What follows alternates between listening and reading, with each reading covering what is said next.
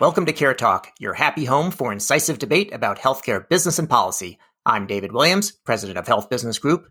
And I'm John Driscoll, the CEO of CareCentrix. Hey, John, it took you a while, but you finally found a guest to bring on the show who knows something about healthcare. What's the story? Well, Nancy Ann DeParle not only gets it, but she helped craft it at CMS, at the White House, uh, and was one of the key architects for Obamacare. So finally, I have someone to help argue my side of the argument. And maybe I'll win this time, David. We shall see, John. I'll, I'll let you tee up the questions. You probably rehearsed them in advance, is all I could say. Welcome, Nancy Ann. Thank you. Great to be here, I, I think. so, so Nancy Ann, maybe you could um, you've got a, a, stellar policy background, but tell us a little bit about what got you interested in healthcare and tell a little bit about your earlier career that uh, be- before you got to all these White Houses you worked in. Well, I started off in country music and I wasn't talented enough to do that. Not as a performer, as a as a lawyer. So I started my career in Nashville, and there were two major uh, businesses in Nashville then, and now there are more, but they're still two of the dominant ones, which is the music industry and the healthcare industry. And my law firm uh, represented a number of music companies, including what was then called RCA Records. It's still a label, but it's part of BMG now. Um, so I represented RCA and a big litigation that Elvis Presley's uh, widow, Priscilla Presley, and Lisa Marie Presley sued RCA over one of Elvis's records. Um, and it was representing a couple of country music artists and try, really trying to get into that. And I realized that um, I'm not discerning enough when it comes to talent uh, management. I thought everyone was wonderful because just the idea that you could get up there and sing was was so uh, amazing to me. Um, and it was around then that I was offered the opportunity to work on some healthcare litigation that the firm was doing. Um, actually, some litigation on behalf of Vanderbilt, and I found it fascinating. And I realized that a lot of threads in my life had kind of come together um, there because um, in my life, healthcare was something that really mattered. It mattered, um, as, as you and I have discussed. My mom died when I was when I was about seventeen, and um, she died of lung cancer. Um, she had insurance. She was lucky. She worked for the state of Tennessee, but she actually didn't die of the cancer. She died because she um, went back to work sooner than she should have because she was worried about losing her job and losing her insurance and leaving three kids without anything. Um, you know, so that plus my grandmother was uh, in the initial group of people who were eligible for Medicare. And I, it's funny the things you remember, but I can actually remember sitting at her kitchen table with her little box of bills and her talking about President Johnson having signed Medicare and wondering if it would help her. Um, so it's such a interesting twist of fate that I ended up running the Medicare program years later. But how? But, but didn't you? You ended. weren't you involved in running the Medicaid program in Tennessee? Um, sort of. So I ran the Tennessee Department of Human Services, which did the eligibility determination for Medicaid, um, and we all and we did run directly the AFDC, the former welfare program, the food stamps program, foster care and all those things. And so I was on a commission that our, the governor who I worked for, um, when he was elected, he said he wanted to tackle the problem of, you know, what he called indigent health care, poor and and working class people across Tennessee who could not afford healthcare services. So we had a commission that went across the state and met with people and met with hospitals. And what came out of that eventually was TennCare, uh, which many people have forgotten, but it was really the it was the first 1115 waiver. We used the disability, which is a Medicaid managed care, right, for the state and federal program for the poor. Was that the one of the first ones, Nancy Ann? It was the first. Um, in fact, uh, Bill Clinton famously, um, in his initial meeting with President George H.W. Bush, you know, they have the traditional meeting after the new president's elected. This was the issue he raised states want 1115 waivers. That was the issue that he raised with with uh, President Bush because President Bush had turned down the 10 the TennCare waiver. So Bill Clinton, President Clinton, um, granted it, and it formed really the foundation for um, for the Massachusetts waiver later, which followed. Everyone talks about Romney Care as being a basis for the Affordable Care Act, but actually, TennCare was the the first uh, foundation because what it did was say to hospitals, right now you're receiving um, large amounts of disproportionate share money, the so-called dish that is based on the numbers of, of poor and um, indigent people that a, that a hospital covers. So instead of getting those um, checks, uh, we're going to use that money and match it up with people who don't have insurance coverage and give them coverage instead. And it was covered under Medicaid. So that's how that whole thing came about. It's really one of the early areas of value-based care, putting putting healthcare on a budget, which we talk a lot about. So how did you get in? How did you get into the Clinton White House? Through Governor Ned McWhorter, my um, mentor in Tennessee. So when I was at the University of Tennessee in undergraduate school, I was the student body president. And we used to go over to Nashville and lobby the state legislature for things that we needed because students' positions on things, because the state legislature ran basically the state university. Got to know Governor, well, Speaker Ned McWhorter, who'd been Speaker of the House for 20 years or more. And uh, when he was elected, he asked me to come in to his um, cabinet. So that's how I became the Tennessee Commissioner of Human Services. And he was good friends with uh, then Governor Clinton. And in fact, um, when I was moving to Washington in 91, uh, I had dinner with Governor McWhorter at the residence. We're sitting there. This is before cell phones and all that sitting out there having dinner outside, and one of his um, aides comes and says, Governor, I have a call for you from um, Governor Clinton. He picks up the phone. He says, Hey, Billy Bob. That's what he called him. Hey, Billy Bob, how are you doing? And that's when Bill Clinton told him this was September of 91 that he was planning on running for president. Though you, you spent some time in the Clinton administration, Bill Clinton tried to get a version of managed care, managed competition as it was at the time passed. What lessons did you take from that to uh, that sort of number of failed attempts to make that happen that you then uh, applied in the Obama administration? Because you've got to have brought it's not just you know some war wounds, but uh, politically speaking, but also some insights. A lot, a lot of a lot of scars, and and one of them was that um, the Clinton health plan um, changed everything. It changed health care not only for people who didn't have insurance, but for people who had employer sponsored insurance. And I have a vivid recollection of sitting in my office one day and thinking, so if this passes, um, I'll go into the DC, what did we call them? Connector, I forget, whatever we called it um, I don't really want to do that. Why do I have to change? I have insurance.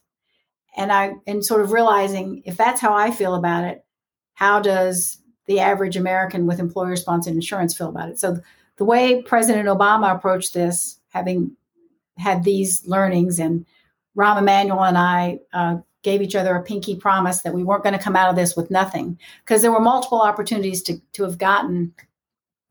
Uh, we had unlike this time with the Obama administration, we had a half dozen uh, very serious Republican efforts at covering the uninsured, moving forward on on quality uh, and access,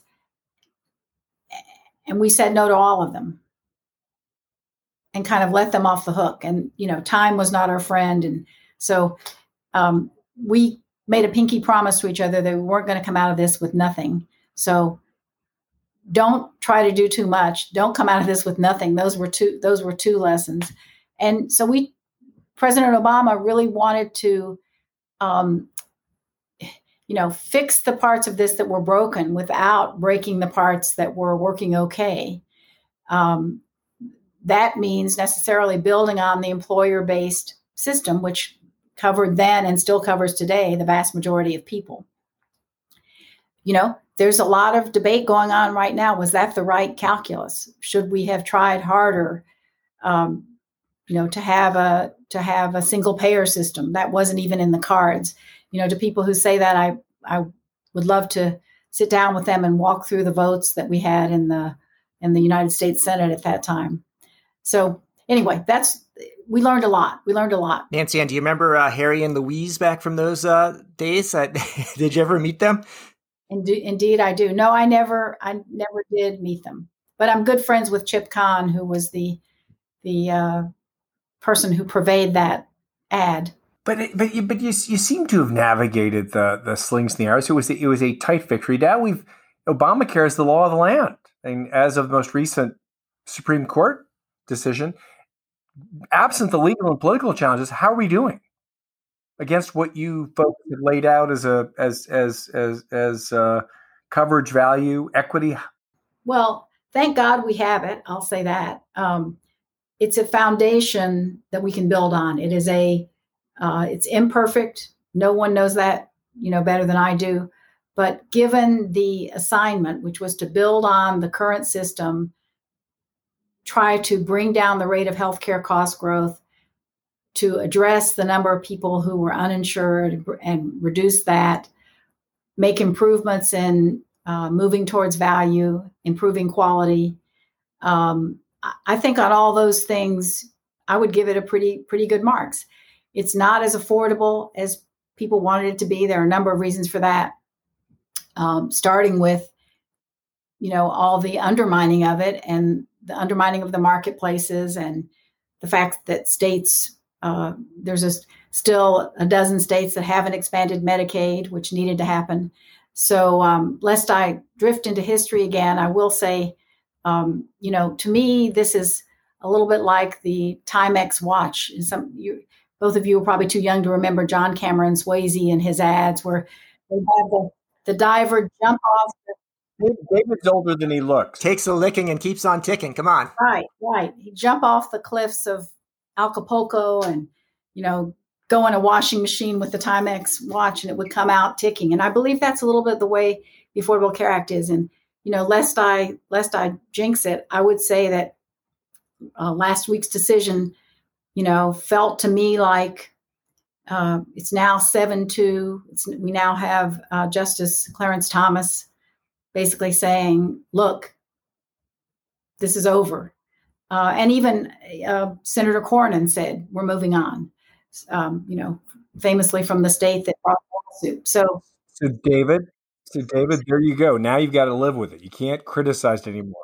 I'm gonna I'm, I'm, gonna live with it, John. But listen, you know, uh, Nancy, and we were very interested in the on the uh, the blog post you wrote for Health Affairs, along with uh, with some colleagues back in January, and, and, you had sort of three overarching things that you were focusing on about access, affordability, and equity. And we, I think, we both really liked the way you laid that out into into like five policy priorities, and then went then went deeper on that. Can you talk a little bit about you know what the thinking was behind that post and kind of how we're doing, not just with the you know SCOTUS deciding to rule in a you know in a rational way, but you know, are we making progress on those kind of three big areas? Are those policy priorities being implemented? Is there any bipartisan move for those, or is it just a kind of a you know stalemate?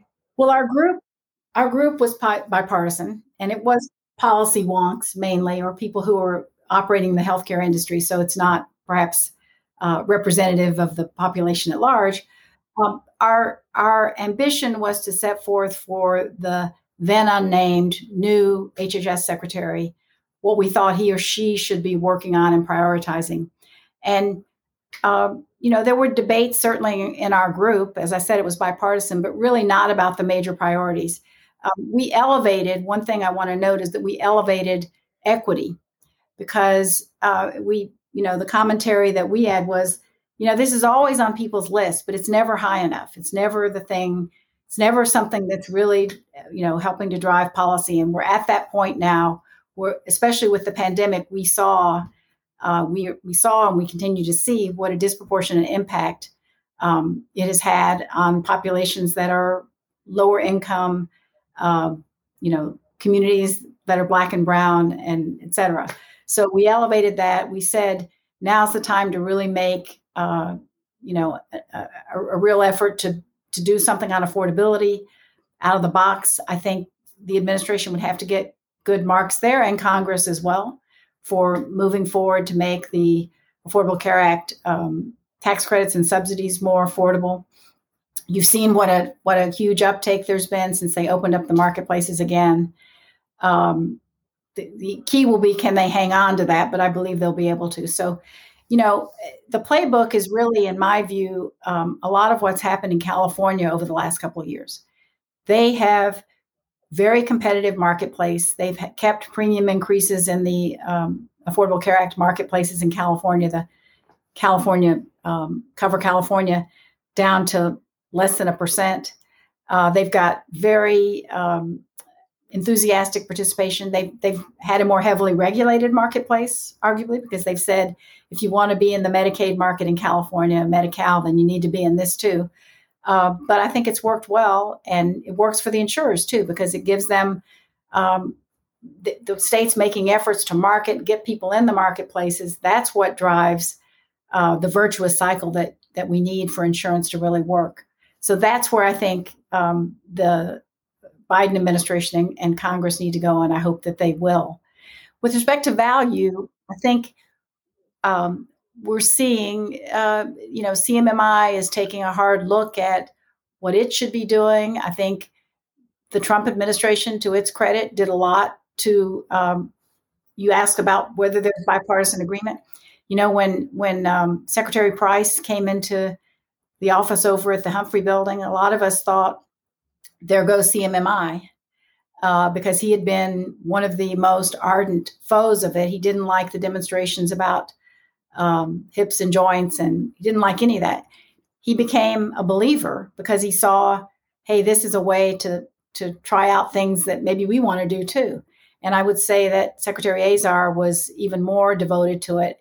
And I and I actually agree with him uh, that probably we need to move towards more mandatory demonstrations and away from just demonstrations where you know you cause a lot of risk selection and you invite people to try things out if you really want to move more rapidly, that's probably where we are now. You know, one of the other things that you mentioned in the post was about home-based care, which was clearly, uh, you know, a big deal during the pandemic, and also John's hobby horse. Um, do you think that we're going to see that kind of outliving the pandemic? Is the kind of the home-based care uh, is more of a temporary blip? Oh, absolutely, absolutely. And you know, with respect to that telehealth, I mean, this is it's absurd that the original telehealth rules were written when I was the administrator of CMS in 1997 and 1998 and they haven't you know measurably been changed since then so it was still the case you could only get telehealth in certain rural areas and only if you know you were you came to an originating site a site of service. Um, you couldn't do it in your home. You couldn't do it if you were, you know, living in New York or in an urban area. And it just makes no sense, either in terms of Medicare's um, purpose and cost structure or anyone else's these days. So yes, I don't think that genie goes back in the bottle. I'm, I'm, I'm I believe that will be um, the future and having more services at home just makes a lot of sense. We're, we're, we're obviously CareCentrix hugely supportive of that. But Nancy, I, I'm still sort of struggling with how we get to a healthcare system that costs a lot less relative to the rest of the world. We, while coverage is increasing, prices for everything, even in California, still are going up to the roof. And, and it is, you know, it, it's no, lo- it probably is. Health costs are still probably one of the leading cost drivers of bankruptcy in the United States. And I just, how do we break out of this ridiculous cycle of more and more money being consumed by the healthcare industrial complex? So, the Affordable Care Act, uh, by imposing um, constraints against lifetime limits and by uh, protecting people in that way, um, has been shown through studies and analysis that have been done to have reduced the number of bankruptcies due to healthcare costs significantly. More can be done. And uh, I guess I would say to your question about uh, prices relative to other countries look, um, Gerry Anderson and others did the work 20 years ago. It's the price is stupid. Um, we pay clinicians more in this country than in other countries. Uh, that's where it starts. We pay clinicians more, we pay hospitals more. Um, I guess I'll say something kind of provocative and controversial. This won't be new to, to you two because you both do that. I don't know that that's necessarily a bad thing. I don't know that in a developed economy, the fact that we uh, that we pay people more, um, and hopefully that will include not just the physicians but the nurses and other people who are working at the bedside. Um, I don't know that that's necessarily a bad thing for our economy.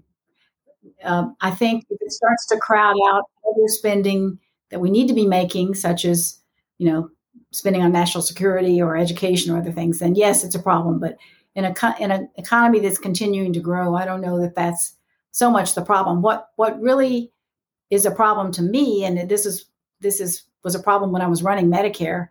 Um, it isn't the at that point, actually, interestingly, home health was growing at 30% a year. Um, and there were some reasons for that, mostly having to do with very little regulation around who could be in the home health industry, all that. But it isn't so much the proliferation of services that bothers me or the demand, it's that we're not getting what we should be getting for that money. So as long as we're getting, um, you know, I don't have a problem with in fact, I love Medicare Advantage. Um, it wasn't so long ago that Democrats really didn't like Medicare managed care. I think that we're past that point now. But it, it used to be that people thought it was just an ext- excuse to stint on care. Um, I think we've now seen that, in fact, uh, there are many plans that are doing an excellent job at providing the care that people need, not stinting on care. And if we pay them a little bit more to incentivize them to do that versus fee for service, unfettered, you know, choice, which may or may not be a good thing for a senior, that doesn't bother me. But let's just get the metrics straight and let's make sure we're holding uh, plans and providers to them.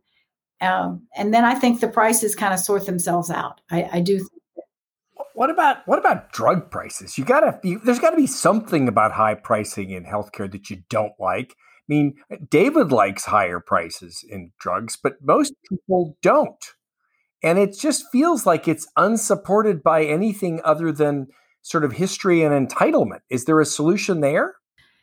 Well, uh, I I'm a little bit cynical about that. I admit, um, having having seen some consulting work that was done around how to set prices for different pharmaceuticals. And I don't want to paint with too broad a brush.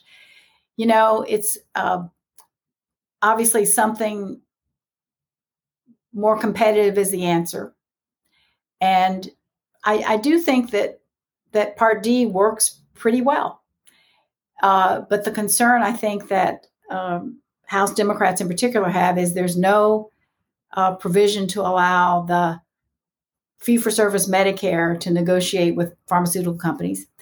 Not clear that fee for service Medicare could do a better job than the than the various Part D plans do, but that just really sticks in their craw that somehow we set prices for hospitals and doctors, but when it comes to pharmaceuticals, you know that it's open season and they can just set whatever launch price they want.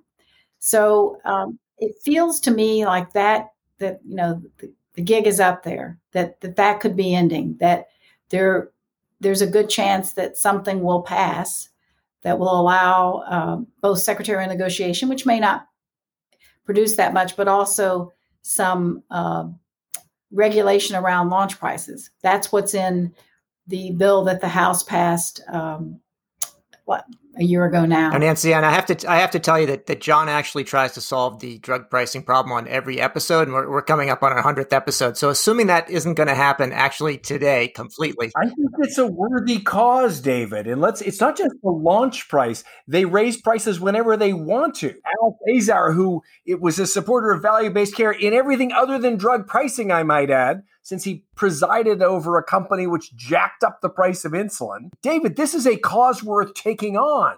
All right, John. I still I still have another question though. nonetheless. So we talked about four out of the five things from the Health Affairs Post, and I didn't hear us talk explicitly about the high value workforce. And I have a question about that. So certainly you've got, you know, physicians surgeons that are paid well, some some others, but there's others in, in the healthcare economy that aren't paid that well. And or maybe don't have the right training. So I'm wondering what you mean by a high value workforce. I'm also interested in if you have any view about how that might tie into immigration policy. We have a nursing shortage right now. It is not for nurses who want to go help John at CareCentrix and work on as a as a nurse leader in his executive team. It's for nurses who are willing to be at the bedside in the COVID unit or in the the med surg unit you know, taking care of patients. And I don't even think it's a simple. Uh, the economist in me thinks this should always be able to solve it, but I don't even think it's as simple as just paying more. I think we have to be more serious about redesigning what we do in the hospital to make that work better. And I I work with HCA among others who's really been focused on this because it's it's not going away. And yes, immigration is part of the answer, and that was brought there there have been um, special provisions for bringing nurses from other countries. Now, you know, mind you, it can cause problems for other countries too if we bring all the nurses here. But if we're just focus on the U.S., that is part of the solution. There are a lot of nurses who want to come here uh, and are willing to take those jobs working at the bedside. The Trump administration um, slowed down the processing, you know, to a ridiculous measure to where some of the companies that provide that staffing had to had to file litigation to try to make them, uh, you know, approve what are already legal. This is legal immigration. This is not, you know, people slipping over the border to help out at a hospital.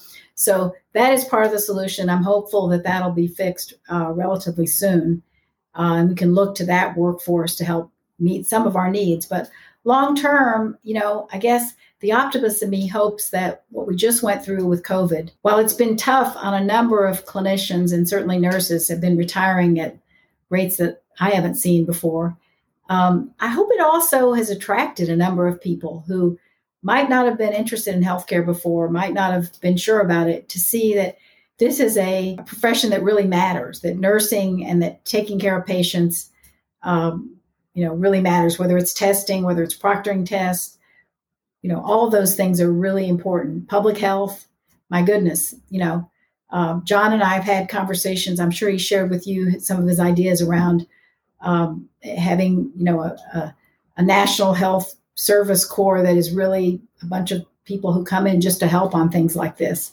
Um, so I, i'm hoping there will be people who want to help.